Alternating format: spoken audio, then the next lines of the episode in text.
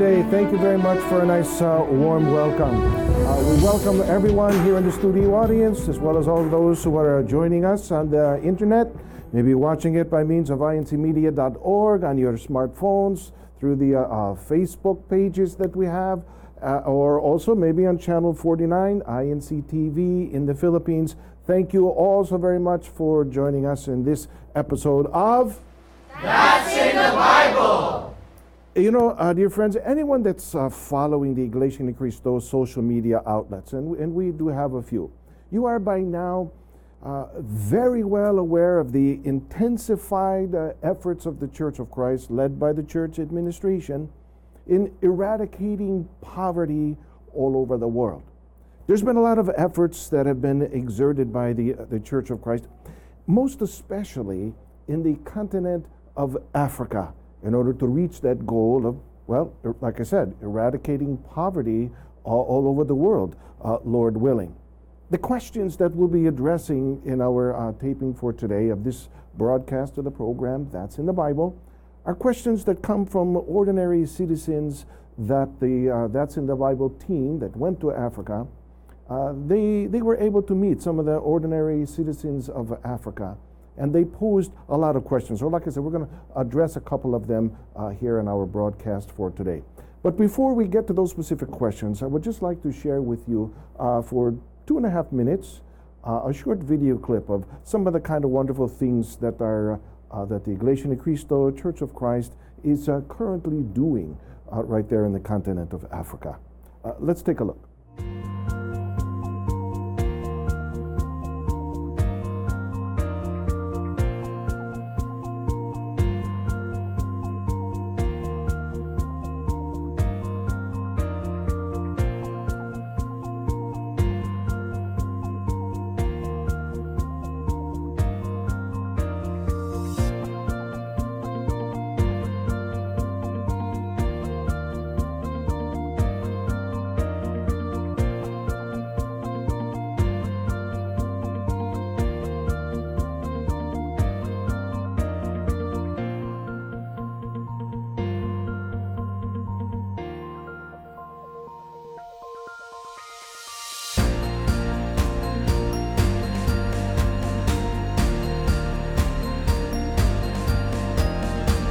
Jalo ka o thotsa mang le nthabeng le fitlhele le gae tempele yaka ke era tempele nthabeng. Ke reka kreste teng lesotho mme ga ke reka kreste dite ke fetola maphelo a batho. Ga gona ntho botlhokwa go feta go ba moena ka gare o ke reka kreste. Gobane ntho ga pele ke gore o na le bonnete ba gore o tlo fumana phologo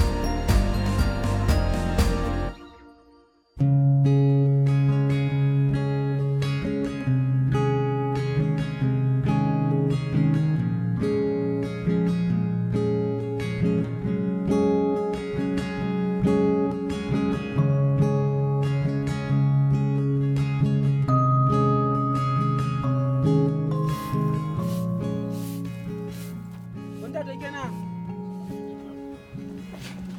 church administration has appointed 16 people to help clearing out, to clean the farm, to making everything proper. They appointed me as a caretaker and a supervisor of these 16 people here.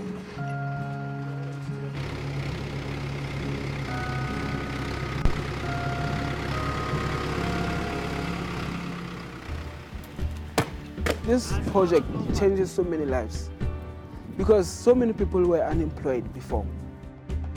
Now we can maintain our families and everything. That's just a, a, couple of the many wonderful things that the Church of Christ, the Iglesia de Cristo, is doing throughout the continent of Africa, whether it's building houses of worship or uh, creating these eco farming projects in Africa and even in other places of the world just doing our part. And we were happy to receive some questions because as the continent of Africa learns about the Church of Christ, well, it has begun to prompt uh, some questions. We're, we will continue to reach out to our fellow men there and everywhere. And the That's in the Bible team, as I mentioned, uh, recently visited and received the, the following uh, specific questions to this program. And we'll be tackling them together uh, for today. Our first question comes from John in uh, Johannesburg, uh, South Africa. Let's take a look at the question that John posed for today. And the question I have is that who is Jesus? Who's God? Who is Jesus? Who is God? These are, these are questions that usually stem from uh, what some would call a confusing, nevertheless, a very common concept that in fact God and Jesus are one and the same. But how does the Bible respond to that? John has asked, and the Bible, the Bible gives a response. First of all, we cite from the book of uh, Matthew, chapter uh, 3, verse 17. And suddenly a voice came from heaven saying, This is my beloved Son, in whom I am well pleased. Here, dear friends, God is the one who has introduced Jesus. God introduced Jesus as his son. That's according to the Father himself. So uh, John asks, Well, who is Jesus? God answers by saying, That's my son. Never has any correct translation of the Bible ever said that Christ is, in fact, God the Son. What can be read very clearly from the Bible is the fact that Christ is the Son of God. God the Son and Son of God are two very, very different things, and they must not be uh, interchanged. Aside from being the Son of God, uh, John's question was, Who is Jesus? So uh, there's so many uh, verses that we could cite. How else was Jesus introduced in the Holy Scriptures? For example, if we were to read Acts chapter 2, verse 36, the Bible says and shows that, well, Jesus was made Lord. In the book of Acts as well, chapter 5, verse 31, it makes mention that uh, Jesus was also uh, made as Savior.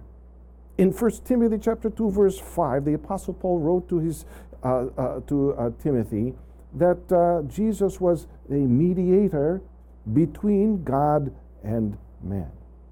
All, all, all these attributes are given to our Lord Jesus Christ. So when we say, Who is Jesus? the Bible does not answer it by saying He is God. And I'd like to cite another statement of Apostle Paul. Here in Ephesians uh, 1.22, the Bible says, And he put all things under his feet, and gave him to be head over all things to the church.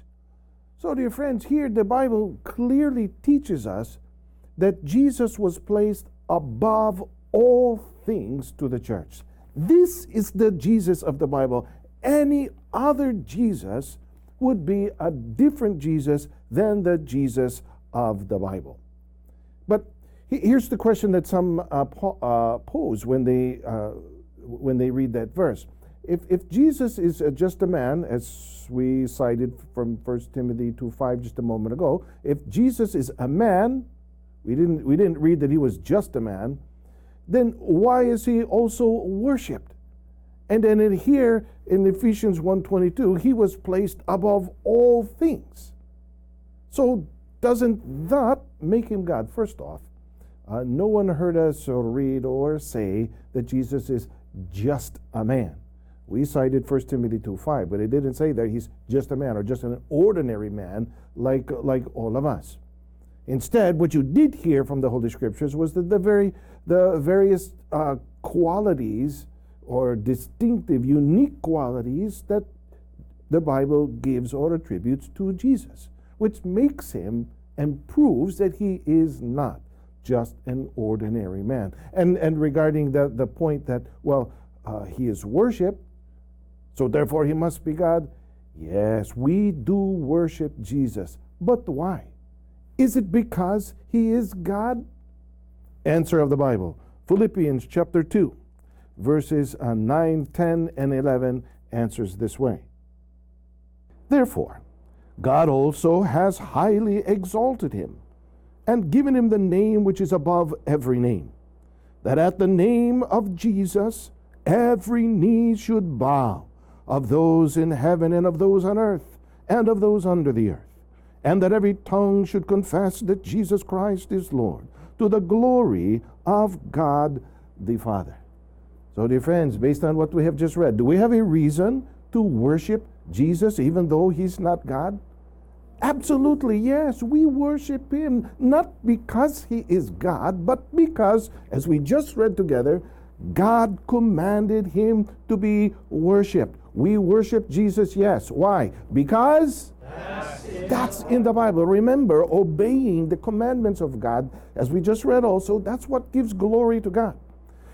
God, as we read there, highly exalted Jesus, gave him, gave him a name above every other name, and gave the instruction that people at every knee should bow. Bowing is a form of worship. And that's the commandment and instruction of God to, the, to us all. So we have to obey and follow that because that's what will give glory to God the Father. Sometimes, though, uh, people reason out and say, for example, like, uh, well, if he's above everything, that's got to make him God. It's got to make him God because only God is above, is placed above everything else. What do you think, studio audience? Does that seem like a reasonable, a reasonable conclusion to draw? Seems uh, seems reasonable. I, I turn, however, here to 1 Corinthians, Apostle Paul, this is the, uh, the Good News Bible. Uh, I turn to 1 Corinthians 15. Uh, let's, uh, let's take a look here at verse 27 and 28. How does, how does the Bible respond to that? For the scripture says, God put all things under his feet. It is clear, of course, that the words all things do not include God Himself, who puts all things under Christ. But when all things have been placed under Christ's rule, then He Himself, the Son, will place Himself under God, who placed all things under Him, and God will rule completely over all. Who is over all? God. Jesus is over all, with one exemption. Who's that? God. Still, Christ is under or subject to God. As God has placed all things under Christ, Christ will still be, is still subject, subjected to God. And you know, uh, despite all the great attributes of Christ, the Bible also made very clear, in fact, Jesus himself made very clear, and uh, we'll cite a quote directly from Jesus himself. He made clear his nature, or let's say his, his state of existence. Concerning this topic, there's no one clearer to go to than the Lord Jesus himself. So we turn to John chapter 8 and asking him, Well, Lord, what then is your state of existence? Jesus answers in 840 in the book of John. But now you seek to kill me, a man who has told you the truth, which I heard from God. Who spoke this? Jesus. And we know God's nature is that of a spirit and that's recorded. We often read John 4:24 in this in this program. God is a spirit. What did Jesus just say about himself? He clearly introduced himself as a man. He said, "I'm a man here to tell you the truth, which I heard from God." Christ never said that he himself is the true God. If he were the true God, he would have introduced himself as such according, according to his own apostles. Since Jesus taught them that he was a man, when the, when the apostles started uh, teaching that to the church, did they change it? How did they teach the church, or what did they teach the church about Jesus concerning his, his state of existence? In Apostle Paul's uh, letter to uh, uh Timothy here, in uh, 1 Timothy chapter 2, uh, verse 5.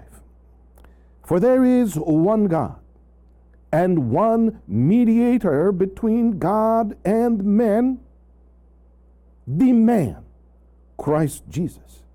What the apostles teach when, they, when it came to teaching it to the church, they didn't change what Jesus said. Jesus said, I'm a man here to tell you the truth. When the apostles taught that, they didn't change it. They made very clear that Jesus is a man mediating between whom? God and mankind. If Jesus is God and he's the mediator between God and mankind, and Jesus, the mediator, is also God, he's mediating between God and man.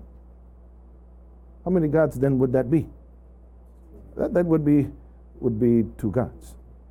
How many true gods are there? One. Only one. Albeit Jesus is not just an ordinary man like us, but albeit the very, very special man that God, God performed miracles through. So that, by the way, was also mentioned by Apostle Peter in Acts uh, 2.22. But a man nevertheless. John also uh, asked in his, question, uh, in his question from uh, uh, South Africa, what was the second part? Not only who is Jesus, he also wanted to know who is, yes, who is God. John also asked, Who is God? And it was none other than Jesus himself who uh, answers John's question and uh, answers who the, who the true God uh, is. Let's take a look at John 17, where Jesus' words are, uh, are cited. Jesus spoke these words, lifted up his eyes to heaven, and said, Father, the hour has come. Glorify your Son, that your Son also may glorify you. Allow me to pause. Studio audience, who's praying here? Who's the speaker written, uh, quoted here by Apostle John? Who's speaking? Jesus. Who's he speaking to? You can see it on the screen, right? Who's he addressing? Now, while he's praying to the Father, what important truth did he reveal? Let's go ahead to, to verse 3. And this is eternal life, that they may know you, the only true God, and Jesus Christ, whom you have sent.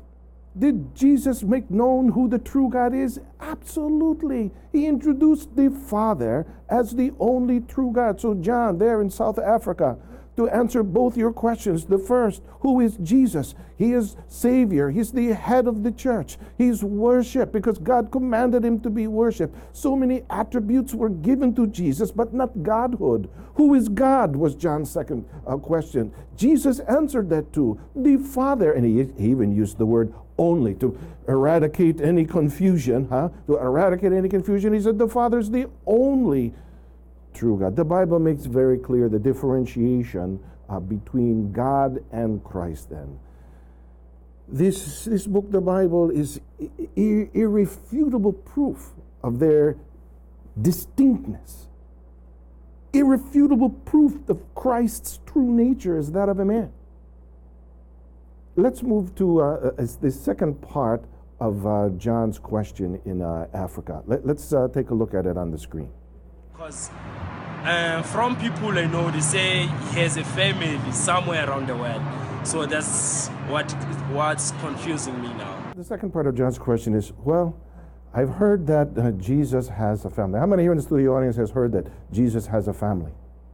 You heard that maybe from some very popular movie scripts uh, there's been very popular Hollywood movies, there have been a lot of books and discourses made about Jesus marrying uh, Mary Magdalene, they having children, and that family lineage continues, and there are people seeking to find that. That whole ideology, like I said, was popularized by Hollywood in some very popular, popular um, uh, movies.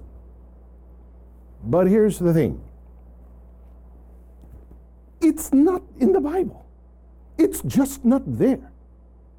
But what is here is a very important principle that we must not forget. Before we will just believe in a movie script or uh, any uh, uh, magazine article that we would pick up and read about, uh, about these, these things, before we believe in that, turn to a principle or an instruction of God, let's, let's call it, written here through the Apostle Paul. 1 Corinthians 4, verse 6. Now these things, brethren, I have figuratively transferred to myself and Apollos for your sakes, that you may learn in us not to think beyond what is written. that none of you may be puffed up on behalf of one against the other. What's the principle? Don't even think beyond what is written. So if it's not written that Jesus got married to Mary Magdalene, they had children, there's a lineage, we should be chasing around the world trying to find who's the, the DNA connected and all such things like that. That's all absent from the scriptures. So the instruction or principle of God must be followed, which says, once again, you saw it on the screen, don't even what? Think. Don't even think that that, or much less use that as the basis. Those things were just entertainment. But it must never be embraced as the basis for one's faith. We can't dwell on those things. What we will dwell on is what is written. And that is the distinction that the Bible gives between God and Jesus. And as we have learned, they are not the same person or the same being. Why do we believe that? Because that's in the Bible. Thank you, studio audience. And thank you, John, for your, your questions uh, from Africa. When you are ready to learn more about how you too can be inside the Church of Christ, how you can too, how you too can be ready for the return of our Lord Jesus Christ. When you're ready to learn more about the fundamental teachings found here inside the Church of Christ, we encourage you Visit incmedia.org. There you're going to find a various series of uh, programs dedicated to answering all of your spiritual questions. There at incmedia.org you will also find a directory of all the local congregations of the Church of Christ around the world. You can find the one that is nearest to your home. You can go there pose these and so many more questions to the ministers that are there waiting for you. They will lead you in Bible studies just like we have begun. We've only scratched the surface with a couple of questions that came to us from Africa. Go there, incmedia.org. Look up the local congregation there, the address that's nearest to your home. Go there, join with us serving and worshiping God. You can also email to us your video questions to answers at incmedia.org. Visit our Facebook pages, Iglesia Ni Cristo Media. Join us here inside the Church of Christ. We want to thank our studio audience today for joining us in our in our study. We want to thank uh, everyone for uh, who might be watching us on the internet or Channel 49, INC TV, or anywhere else you are, are tuning in from. Thank you for joining us in this taping. I hope you have uh, enjoyed the moments we have shared together, but more than that, I hope you have learned the truths that we embrace. And why do we embrace these truths? Because that's in the Bible. Thank you very much, studio audience. Thank you very much. Thank you all. We'll see you next time.